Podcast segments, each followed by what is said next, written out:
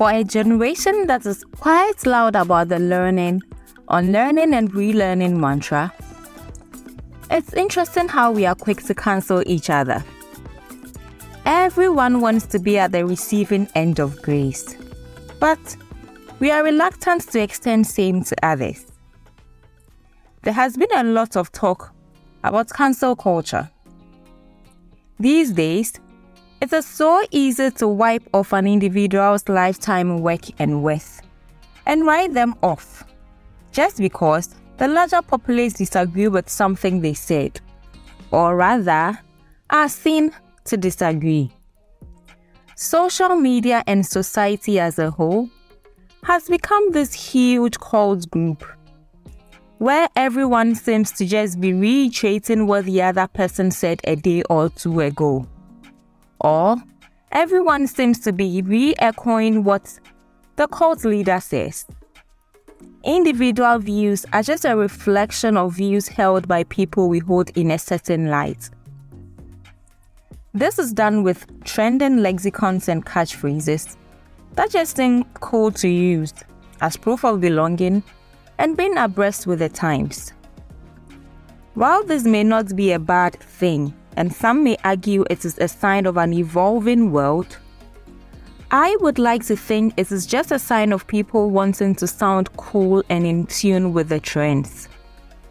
Or maybe that is just a sign of people being afraid of seeing the supposed wrong things and causing public outrage when they could just freely share their beliefs and viewpoints.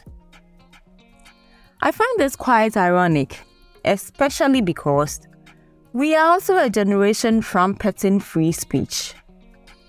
Free speech, but it must align with what everyone else is saying, right? Funny thing is, some of these re echoed thoughts on issues mostly considered sensitive or sacred are actually diluted viewpoints. And these viewpoints do not necessarily represent what is true. But, of course, we have a generation of cowards who, like renowned author and feminist Chimamanda would say, are obsessed with prevailing ideologies. Instead of having a mind of our own, by learning and forming opinions based off accurate information, we would rather hide behind recycled views and people to avoid being attacked, called out, or cancelled. But let's be honest, guys. To a large extent, we've all had thoughts and ideologies that we have outgrown over the years. We've had to change mindsets regarding certain things. Not because the earlier mindset was wrong, but just because we learned and were presented with new perspectives. Should we be crucified for having a changed perspective? Should we not rather be applauded for learning and doing better? Celebrities, both home and abroad, have suffered most for views they've held or still hold. People are so quick to withdraw whatever support they had for them just because of something they said. Don't get me wrong, I'm in no way endorsing recklessness. I mean, people have said the most ridiculous things about abuse, sexuality, and other very sensitive topics. And it would be crazy for anyone at all to expect people to take that lightly. However, the point is, some people have actually evolved and learned how stupid those views were. And you would find them sharing a contrary view today. But what happens when they do share those contrary views? You would still find people reminding them of their past views. These people will be pulling old write ups and videos just to prove a point.